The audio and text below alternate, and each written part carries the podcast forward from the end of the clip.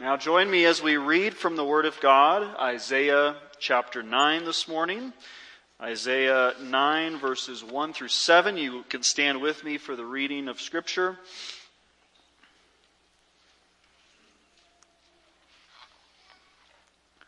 Isaiah 9, beginning at verse 1. This is the word of the living God. Nevertheless, the gloom will not be upon her who is distressed, as when at first he lightly esteemed the land of Zebulun and the land of Naphtali, and afterward more heavily oppressed her by the way of the sea beyond the Jordan, in Galilee of the Gentiles. The people who walked in darkness have seen a great light. Those who dwelt in the land of the shadow of death, upon them a light has shined. You have multiplied the nation and increased its joy. They rejoice before you according to the joy of harvest, as men rejoice when they divide the spoil. For you have broken the yoke of his burden and the staff of his shoulder, the rod of his oppressor, as in the day of Midian. For every warrior's sandal from the noisy battle and garments rolled in blood will be used for burning and fuel of fire. For unto us a child is born, unto us a son is given, and the government will be upon his shoulder, and his name will be called Wonderful Counselor, Mighty God, Everlasting Father, Prince of Peace. Of the increase of his government and peace there will be no end upon the throne of David and over his kingdom to order it and establish it with judgment and justice from that time forward, even forever, the zeal of the Lord of hosts will perform this. All of God's people said, Amen. Amen. You may be seated. Let us uh, go to the Lord in prayer now. Father in heaven, we do thank you for the words of this passage, this prophecy uh, concerning the birth of our Lord. We do pray that you would uh, bring this word in a living way uh, to our hearts, that the Spirit of God would minister this word to our hearts, uh, that we would see its importance for us, we would see its application for us as we uh, consider what you have to say about the birth of your Son. So please, Holy Spirit, illuminate this word, we pray, in the name of Christ. Amen. Well, brothers and sisters, today is the Lord's Day which happens to also be uh, Christmas Day in the sequence of the calendar. Uh, it's a day of remembrance and a day of celebration as we think about the first advent of our Lord Jesus Christ. We look forward to a second advent, but we are thinking here about his first advent and what it meant for the world.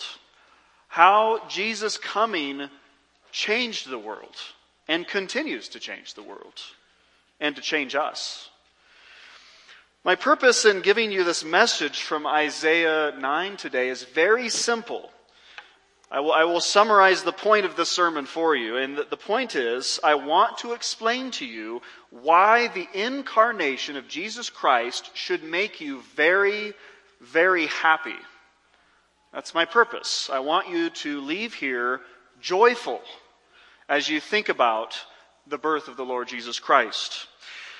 And if you look at the Christmas hymns, you open up the hymnal and you start going through the Advent hymns and the birth of our Lord hymns, you'll see lots of exclamation points. Have you noticed that before?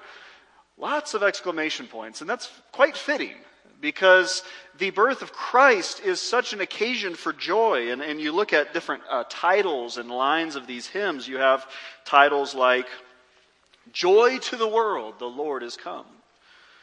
Good Christian men rejoice. All my heart this night rejoices. Christians awake, salute the happy morn. O tidings of comfort and joy. You see a theme here, right? In all of these hymns and these lines. We are to be joyful as we think about the birth of Christ. And so that is my hope, is that our rejoicing today would be increased. Do remember that the word gospel means glad tidings. Joyous good news for us. I was looking at the definition that the uh, great biblical translator William Tyndale gave for the word gospel. He was trying to summarize what does the word gospel mean? Listen to William Tyndale's definition. The word gospel signifies good, merry, glad, and joyful tidings that make a man's heart glad and make him sing, dance, and leap for joy. That was William Tyndale's definition of the gospel. I like that definition.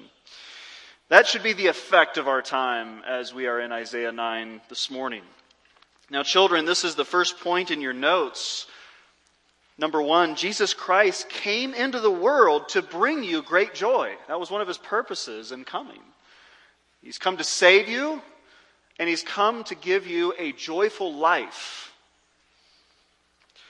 And so we, we see that the prophecy of Isaiah 9 is, is very good place for us to increase our joy because it describes in detail uh, what the coming of the Son of God in human flesh is all about, what he came to do, and, and what he is like. And we have the benefit of looking at this prophecy in retrospect of its fulfillment. We we, were, we are not living in the time of Isaiah's original hearers, about 700 years before the birth of Christ. We live 2,000 years after the birth of Christ. We can look back at this prophecy and we can see all that Jesus has done up until this point. We have the benefit of that hindsight. That's a blessing to be able to look at these prophecies and see the fulfillment, the faithfulness of God.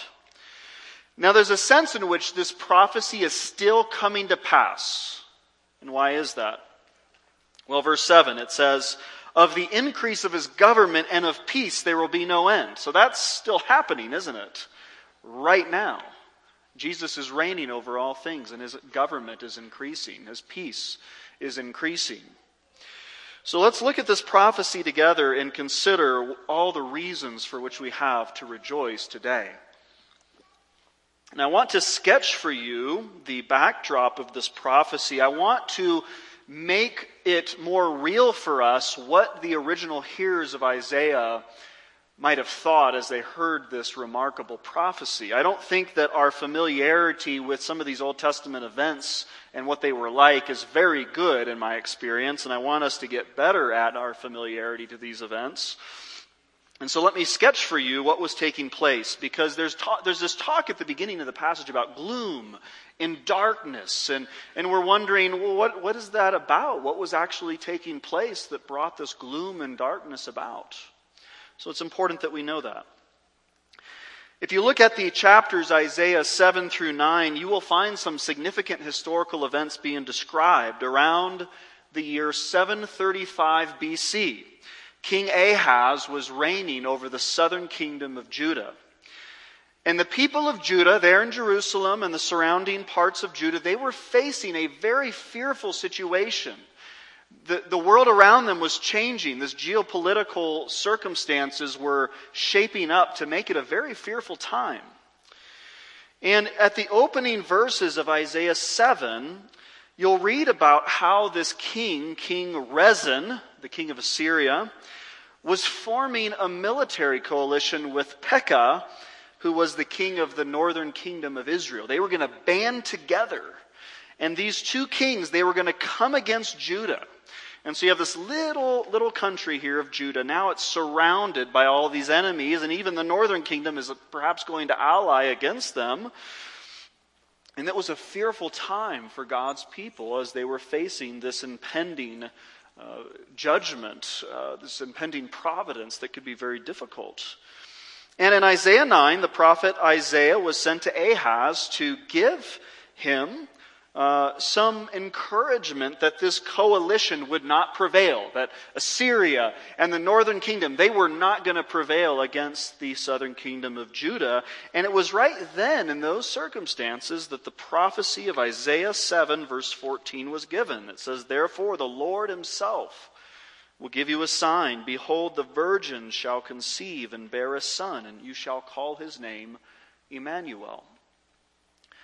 Now, from this, we learn something that's important about how we read the Old Testament prophets, and that is that the prophets, they would speak to the present situation of God's people. They did deal with the real issues that people were facing, but as they did that, they would often forecast way into the future events far, far away that were of such greater encouragement than anything in the present.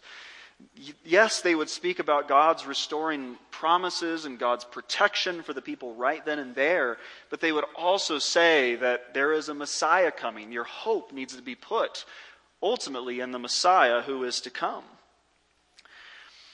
And within just a few years' time to this threatening of the southern kingdom, the northern kingdom of Israel would actually be invaded by Assyria. So this coalition didn't go very far, and instead the northern kingdom invades the, or I'm sorry, Assyria invades the northern kingdom, and this resulted in an exile of the people that are up in the north. And remember that this is where Galilee is. This is where Nazareth is, where Jesus would eventually live. This northern region was brought into exile by the Assyrians.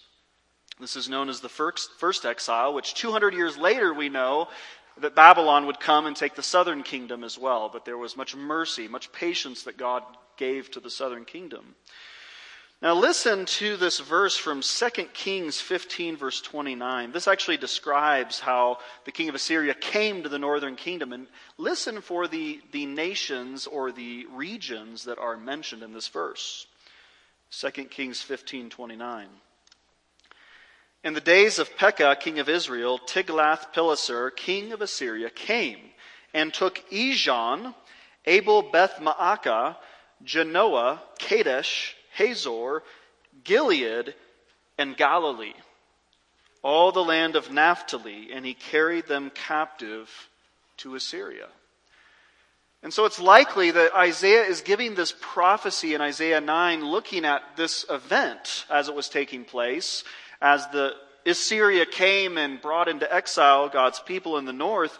And this was the gloom. This was the distress. This was the darkness that was taking place that is mentioned in the prophecy.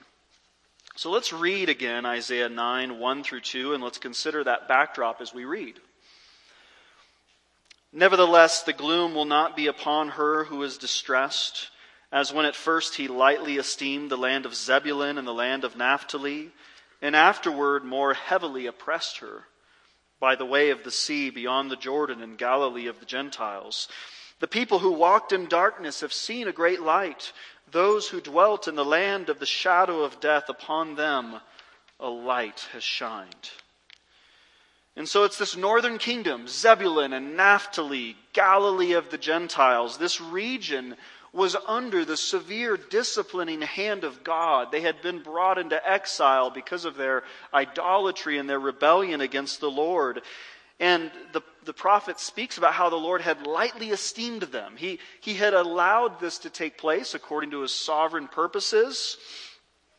And then it says that the Lord had more heavily oppressed them, which probably refers to the exile that took place when Assyria invaded. And this had brought terrible suffering and destruction upon the land. And one of the things that happened when the Assyrians invaded was that this whole land of the northern region became intermixed with the Gentiles. Many of the Jew, the, the people of the northern kingdom, the Israelites, they were taken to Assyria. And then Assyria returned the favor then by bringing Assyrians down into this area they had conquered and it intermixed all the people together that's where we eventually get the Samaritans from, is that intermixing of the Assyrians and the Israelites there. And so this region became actually filled with Gentiles, filled with non Israelites or non Jews. And it is this place that is under such gloom and darkness the northern kingdom had been plunged into darkness. They had been plunged into gloom because of the exile. They had been cut off from the faithful worship of God. They had, they had been taken out of the land of promise. They were under the severe disciplining hand of the Lord. And of course, the nations, if we were just to speak of the nations, those nations had long been in darkness. The northern kingdom had been privileged to have the worship of God for a time before the separation took place. They, they were privileged to have the word of God, the promises of God. But the Gentile nations, they had not had that. Yes, you get a few examples of a Jonah going to Nineveh, but in general, the, the world around Israel and Judah is plunged into the darkness of, of sin and death and the bondage to the evil one. And so, th- what happens as we look from this prophecy to the fulfillment of it in Matthew chapter 4 is that the light one day dawned upon the northern kingdom. The light dawned upon the Gentiles in that region. And listen to what Matthew writes of the fulfillment, which we heard earlier, Matthew 12, Matthew 4, 12 through 14. Now, when Jesus heard that John had been put in prison, he departed to Galilee, and leaving Nazareth, he came and dwelt in Capernaum, which is by the sea, in the regions of Zebulun and Naphtali, that it might be fulfilled, which was spoken by Isaiah the prophet, saying, and then he quotes Isaiah chapter 9. And so when our Lord Jesus, he came uh, to that region, of course, he had been born in Bethlehem, but he grew up in Nazareth, and he began his ministry around that region of Galilee. He was bringing to fulfillment what Isaiah the prophet had spoken 700 years back about how the light would dawn in a very dark land. And this is what our Lord Jesus Christ has come to do, brothers and sisters. He has come to a world that is sunk in the darkness of sin and death. He has come to those that live in the shadow of death, and He has come to bring light to this dark world. And as long as people do not know Jesus Christ, as long as they do not receive Him as Savior and Lord, they too dwell in darkness and in the shadow of death. They, they live lives that are meaningless or hopeless. And so many, they live in this kind of gloom and despair that Isaiah 9 is describing of the northern kingdom. And, and while it may not be always outwardly evident that people live in such gloom and despair, there is often a silent despair that is quite real in people's lives. They don't have much hope. They don't know what they're living for. They can't really define that. They don't have hope for the future because they know uh, eventually death simply comes. Nobody has solved that problem, humanly speaking. And so this is a picture for us. Isaiah draws a picture using the example of the northern kingdom and the Gentiles in that region to show this is what the world is like until the Messiah comes and brings light. And kids, this is the second point in your notes. Number two, Jesus Christ brings light to hopeless humanity by giving us an eternal hope and setting us free from the bondage of sin and death. Now, before we move on in the actual words of the prophecy, I want to point out to you something about the grammar of these verses. Sometimes contemplating the grammar of a passage can be very edifying. And I believe that it is the case here.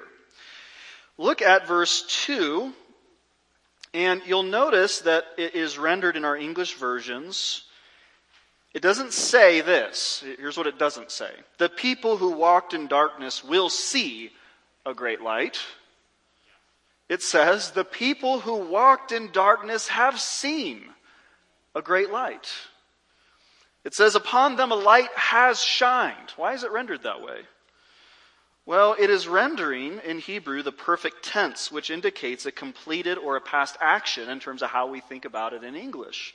Now, how could the prophet do this? Why would he put it in this tense if it was 700 years out in the future?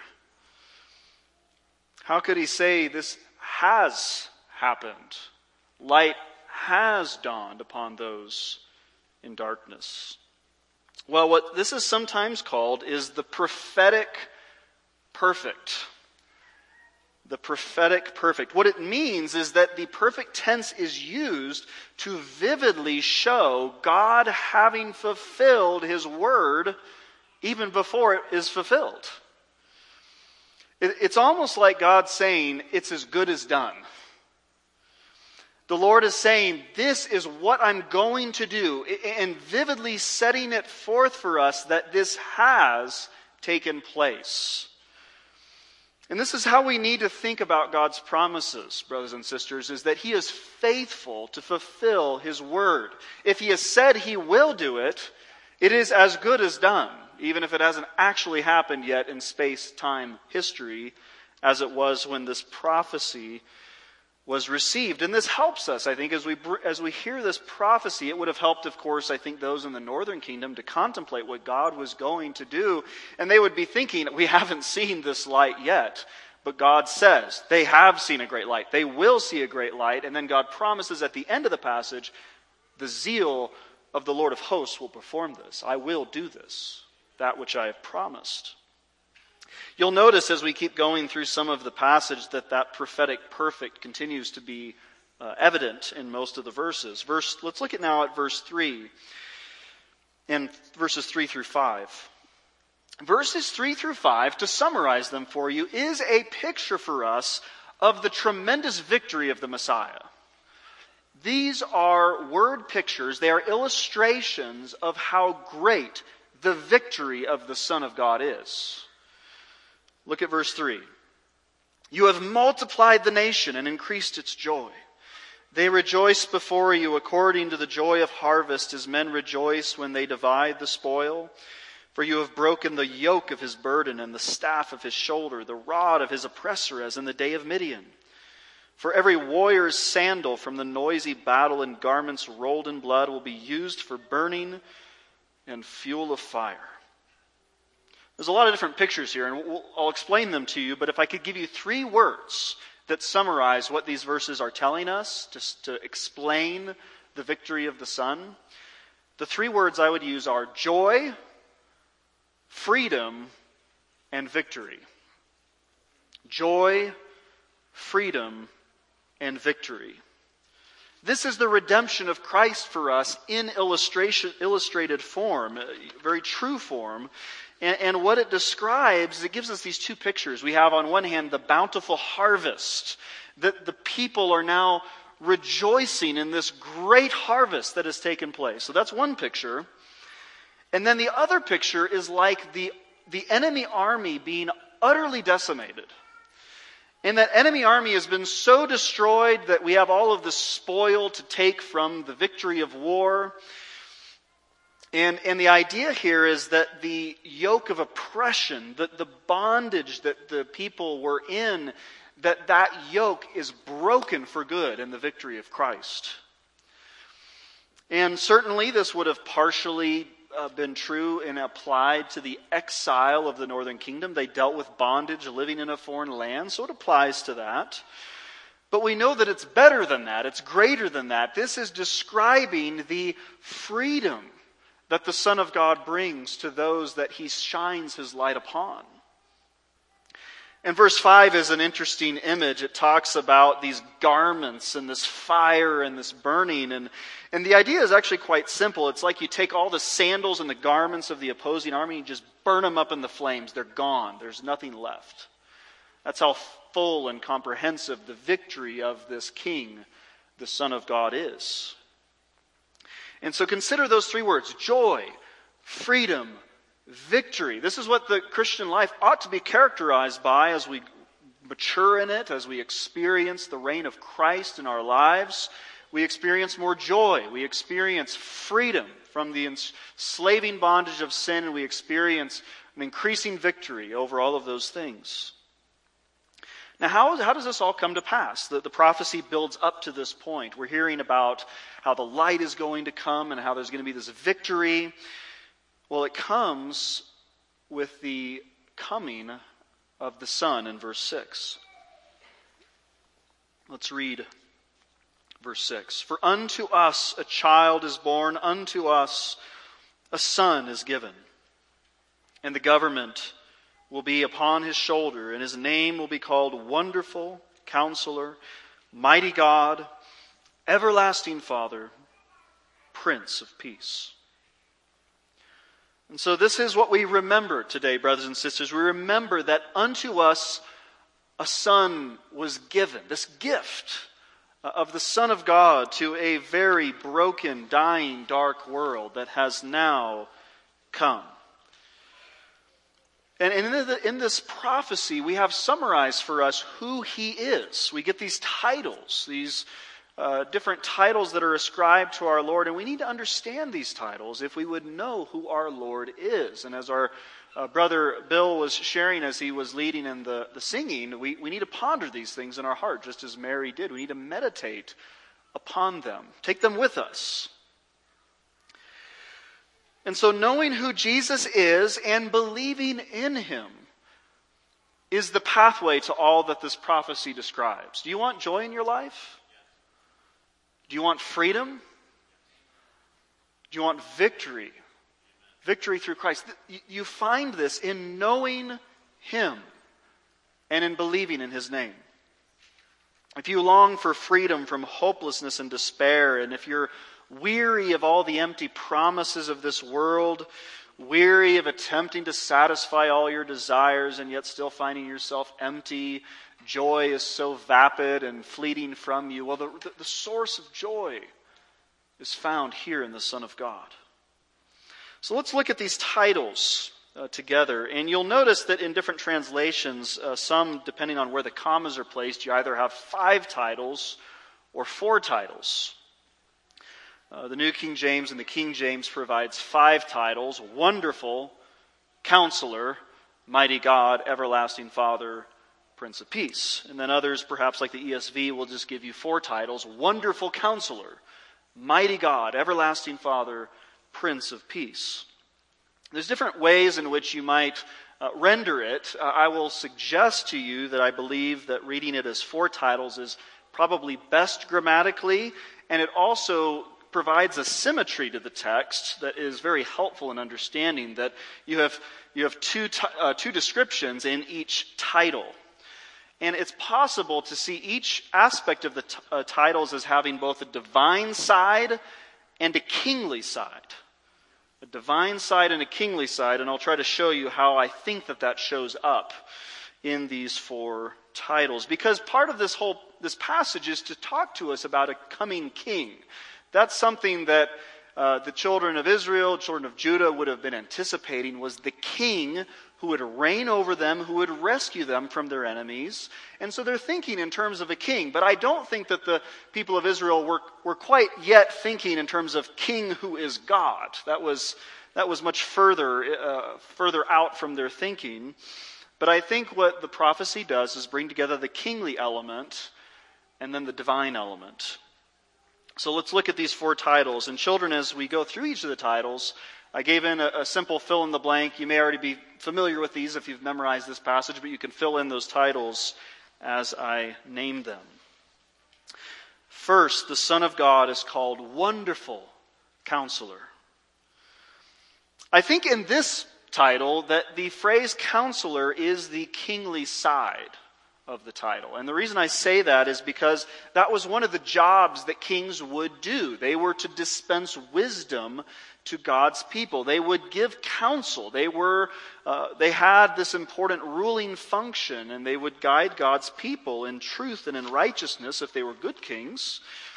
And our Lord Jesus does this. He is the great counselor. He is the very best counselor.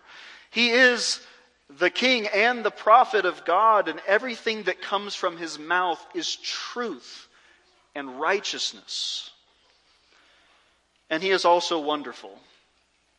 I think this is a divine or divinity like title because it's actually not an adjective in the text, it's actually a noun wonder.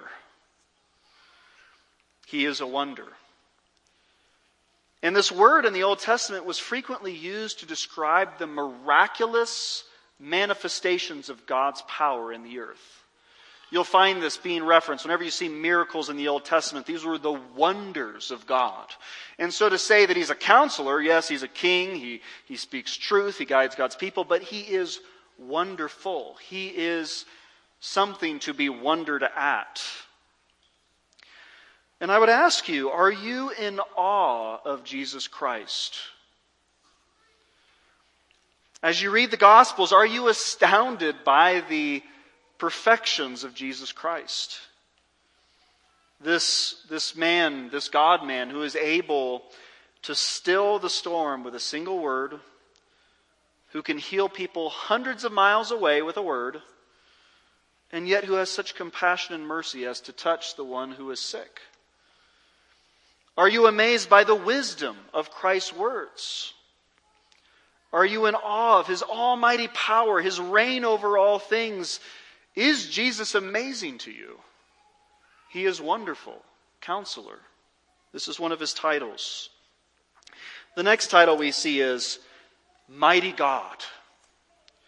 And again, if we're looking for a kingly and a divine title, if, if my analysis of these titles is correct in this division, you certainly can see that mighty was a term that was often applied to kings of old. There were many mighty kings, but none of them was God. This would have been difficult for the people of Israel, I think, to grasp, to grasp that a son is born and he's mighty God. How does this work? Of course, the incarnation, the mystery of the two natures, and the one person of Christ is a mystery that for, will for, forever, perhaps, boggle our mind. I guess we'll be contemplating it into eternity still. The child to be born in Bethlehem, as Micah prophesied, is Almighty God. And that is what Jesus brings together in his perfect person. He is God and he is man. He is the Almighty One over all things. Colossians 1 even goes, tells us and says that all things consist in Him, all things exist in Jesus Christ. Do you realize the implications of that claim? What it actually means is that theoretically, if Jesus chose not to uphold the universe for a moment, it would fall apart. This is the almighty nature of our Messiah, Jesus Christ. And if you come to hear this word today and you're not a believer in Jesus Christ, I want you to understand what the Bible says about him.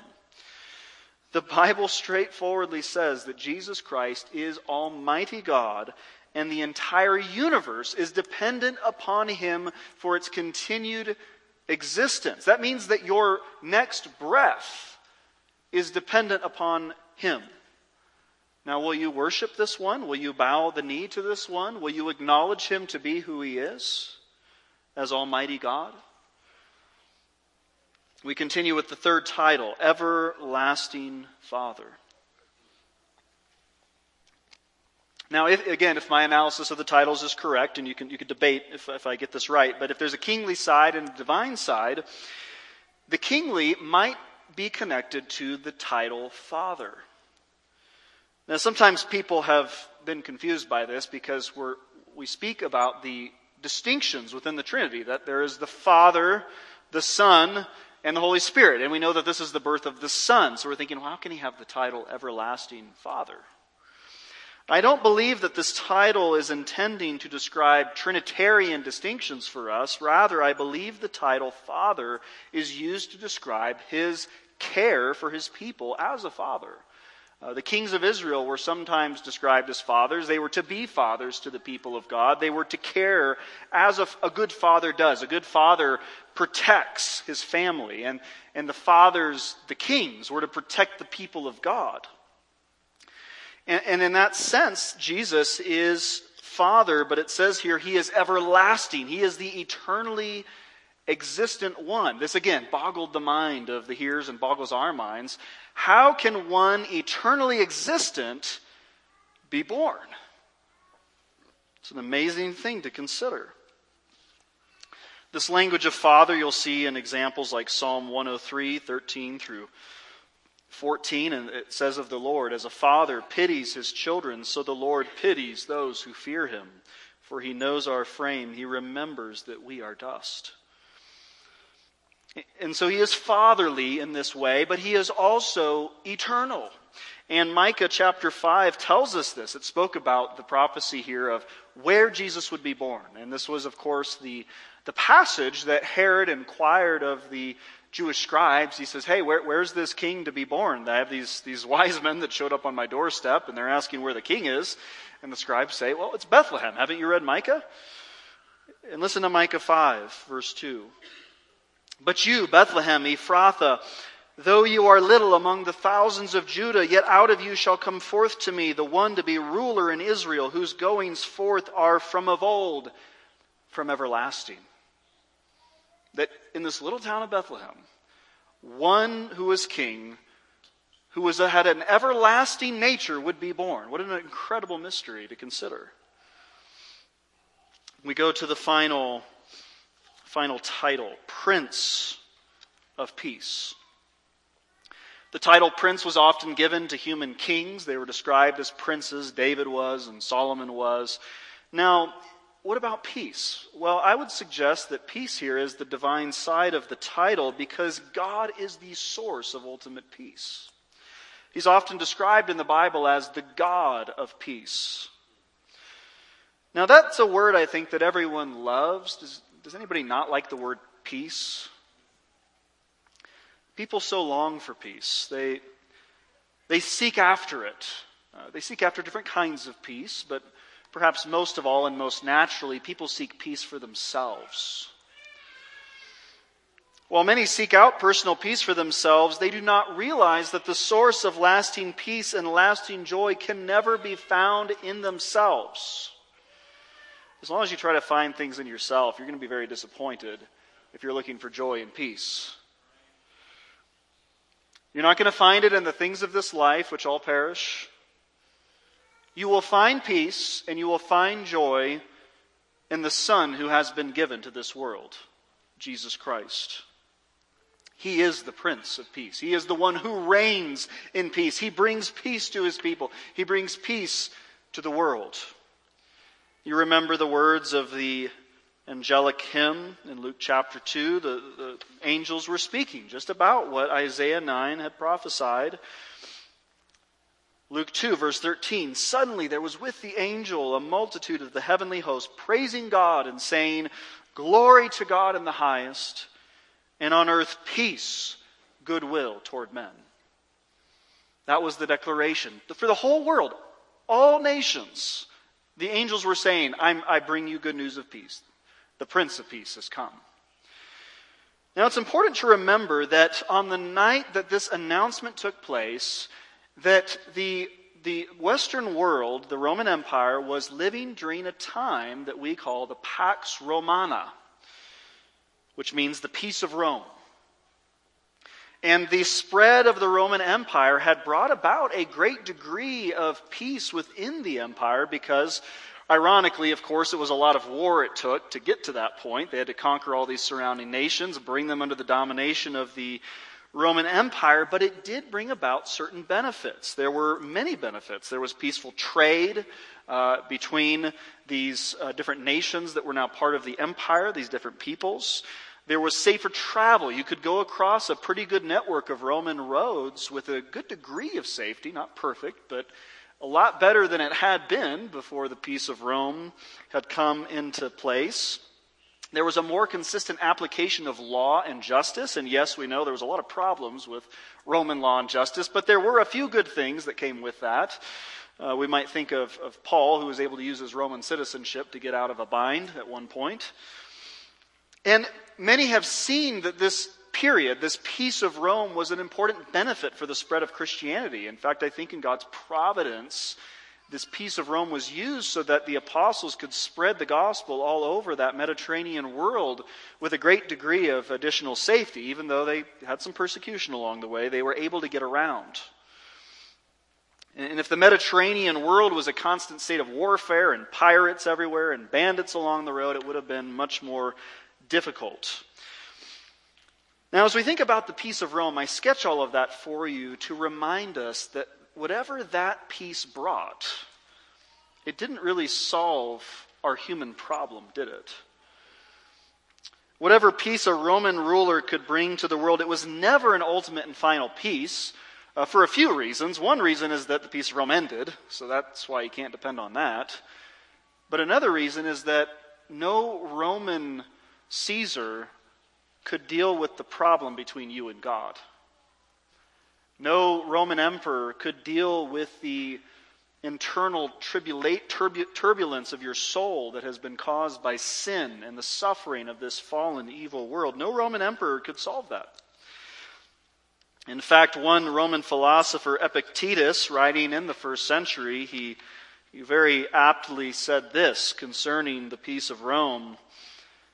He said, While the emperor may give peace from war on land and sea, he is unable to give peace from passion, grief, and envy. He cannot give peace of heart for which man yearns more than even for than for outward peace. He says the emperor can't help you with your grief, with your, your passions, your desires, with your envy. He can't give you peace of heart, uh, which is so much more desired and so much more fundamental than just having an outward peace. But with the coming of Christ, that, that changed, brothers and sisters. That the Prince of Peace comes to bring a true peace, a lasting peace, a peace that cannot be taken away from us. How does he do this? Well, our Lord brings peace between God and man first by making peace by the blood of his cross. The greatest of all conflicts, the, the reason that we should be the most concerned is that apart from Christ, we are separated from a holy God. The, the Word of God says that our sins have made a separation between us and God. But Jesus came to bridge that gap, to bring us back together. He is the mediator who is both God and man, who came to reconcile God and men. Paul writes in Romans 5, speaking of this peace that Christ brings, Therefore, having been justified by faith, we have peace with God through our Lord Jesus Christ through whom also we have access by faith into this grace in which we stand and rejoice in the hope of the glory of God. And if you are a member of this kingdom of Christ, Paul tells us in Romans 14 that this is a kingdom of righteousness, peace, and joy in the Holy Spirit. This is the, the kingdom in which the Spirit of God works in the hearts of his people, brings forth peace within them. And as we learn of this peace uh, that Jesus has uh, brought about through his cross, we begin to experience an internal peace, a contentment, a calm that comes because we know that our sins are forgiven, that we are reconciled with the Father, and that we are his children. And then that peace flows out into other kinds of peace. Then, part of the work of Christ and the work of the Holy Spirit is to reconcile mankind together as well. The church itself is a living evidence of that, of peace. And yes, we can think through many examples of conflict. We, we do see our sins coming out and, and dividing things at times, but we also see the Holy Spirit ministering unity and peace in the body of Christ all over the world. This is the faith that brings together people from every tribe, tongue, and nation and makes them into one new man. And we know that all of the world's efforts at peacekeeping are very, very shoddy. What has the United Nations done in its peacekeeping efforts around the world? What has it accomplished? How well has the social justice movement done in bringing reconciliation? Doesn't even seem like that's its purpose in some ways to bring reconciliation. But people want peace, they want reconciliation, but all of these other means they don't work. But when Jesus Christ saves a man or a woman, he puts that person in possession of a lasting peace, justified by faith, at peace with God. And from that peace flows peace of conscience. And from that ministry of the Holy Spirit flows peace with others. And that peace spreads all over the world. Now we come to the final verse, verse 7, of describing this king this God who reigns, this Son who was given, and what will his kingdom be like? Of the increase of his government and peace there will be no end. Upon the throne of David and over his kingdom, to order it and establish it with judgment and justice from that time forward, even forever. The zeal of the Lord of hosts will perform this. And so we've been considering why we should be joyful today. And one of the reasons your joy should be full is because the reign of Jesus Christ lasts forever. And it will keep increasing, this passage tells us. We see the fulfillment of this in the an announcement uh, of the angel Gabriel to Mary. He came to her and he said this to Mary in Luke chapter 1, 32 through 33. He will be great, the, the, the angel said of Jesus, and he will be called the Son of the Highest. And the Lord God will give him the throne of his father David, and he will reign over the house of Jacob forever, and of his kingdom there will be no end. Hallelujah. The birth of this little boy in Bethlehem to the humble and poor Mary was the fulfillment of what the Lord had promised in Isaiah 9. And it's really amazing to think that the one reign, the one king that reigns forever, he had his start in Bethlehem, in the manger. And our brother, Pastor Strasser, he spoke about the humility, the humiliation of our Lord Jesus Christ. This is how he began his reign. It starts that small, but it doesn't stay that small, does it? The kingdom of God is like a mustard seed that, that though the smallest of all seeds on the earth, grows and becomes a tree greater than all other trees, and the birds come and nest in its branches. That's what we're told about the kingdom of Christ. And consider the kingdom of our Lord compared to all the other kingdoms of this earth. We can review the, the stories of history. We can look at some very great empires of the past, or so they seemed great. You think of the kingdom of Alexander the Great, some hundred years, a few hundred years before our Lord came and his incarnation. Alexander did some amazing work of conquering. He really did conquer a lot of land really fast. It was a big kingdom. And he, yet he, he didn't get to keep this kingdom. Why? Because he died at age 32. Jesus died around the same age, but Jesus rose again from the dead and reigns over all things at the present. Alexander the Great, his, he, he's not reigning over anything. The empire of Genghis Khan, it stretched across almost all of Asia and much of Europe. He made his way into Europe, and it looked like he's going to conquer the whole world at this point. But within a generation or two, it shrunk until, in its influence until it eventually just didn't even exist any longer. The Roman Empire, we know, stretched across Europe, Africa, parts of the Middle East, into Great Britain. But 400 years later, the empire fell. It crumbled into separate pieces. And as Daniel had prophesied, the kingdom that would never perish crushed all the others and set up that reign that would last forever. And so the reign of Christ continues to this day. Christ our Lord reigns supreme over every nation of this world, over the United States, over Colorado, over Elbert County. And we, the Church of Christ, are here to bear witness to this fact. We are the ambassadors of this King.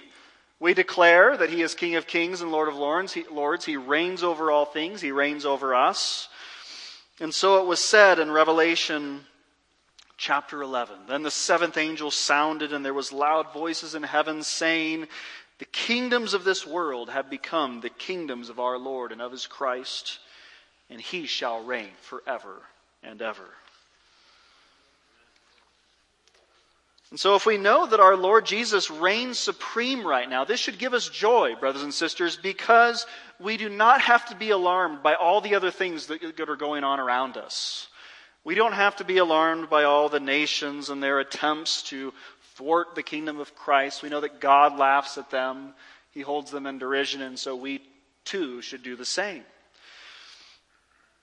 And we know that if Christ's kingdom is the only eternal kingdom and that we are members of this kingdom, then what joy should be ours knowing that these things cannot be taken away from us. Our citizenship cannot be diminished, it cannot be stolen from us, it is ours for good. And so we await the consummation and the final glory of his kingdom in his second advent. And we look forward even now, even before he comes, we look forward to the increase of his government over all the world. That is the promise of Isaiah 9. We're going to see the reign of Christ established over, over all the parts of the world, and that's certainly what history bears out for us as well. Now let's look at the very, very final words of this prophecy, the end of verse 7. I want us to consider the promise of God. The zeal of the Lord of hosts will perform this. We've already said, of course, this is presented as a past action, a completed action here by our God. And this is the Lord promising to his people, promising it to an anxious, perhaps fearful, hopeless, despairing people that I'm going to do what I've promised to do. It's so important that we, we grasp onto these promises, brothers and sisters, when we become fearful and anxious and gloomy and depressed about the current situation, we need phrases like, the zeal of the Lord of hosts will perform this, and apply it to whatever pr- promise you want. God has said that He is going to do this, and again, we have the benefit of retrospect to see that He has done it. So, brothers and sisters, what we remember on Christmas Day is that the, the Lord of hosts did perform it. The zeal of the Lord of hosts came through. He was faithful to his promises. The Son has been born, the Son has come, and the Son now reigns over all things. His reign has begun, and it continues, and it spreads itself across the globe. And for all those who receive him, who believe in his name, the Word of God says that your yoke of oppression will be broken. If you trust in Him, your gloom and your despair and your hopelessness can be replaced with joy and peace and hope. And for this reason today, we should be very, very happy. We should sing joy to the world with our whole heart, believing every word of it as we look at this prophecy. And so, brothers and sisters, let us give thanks for what God has done for us and let us rejoice. We will close in prayer now. Our Father in heaven, what love you have shown to this world to give this child to bring joy and peace to this fallen world. And we thank you that we who believe in Christ, we know him to be our Savior. We thank you for the joy that you have given us and the promises of this great kingdom that are ours by faith. We pray today also for, that for those who do not believe in your Son, that you would give them the gift of saving faith. Grant them the joy, the freedom, and the victory that is described here. And we also pray for the increase of Jesus' government in the world. We pray for the increase of peace. We, we desire to see Jesus Christ acknowledged uh, for who he really is all over the world. Uh, so we pray for the advance of the kingdom of Christ. And we thank you in the name of our Lord. Amen.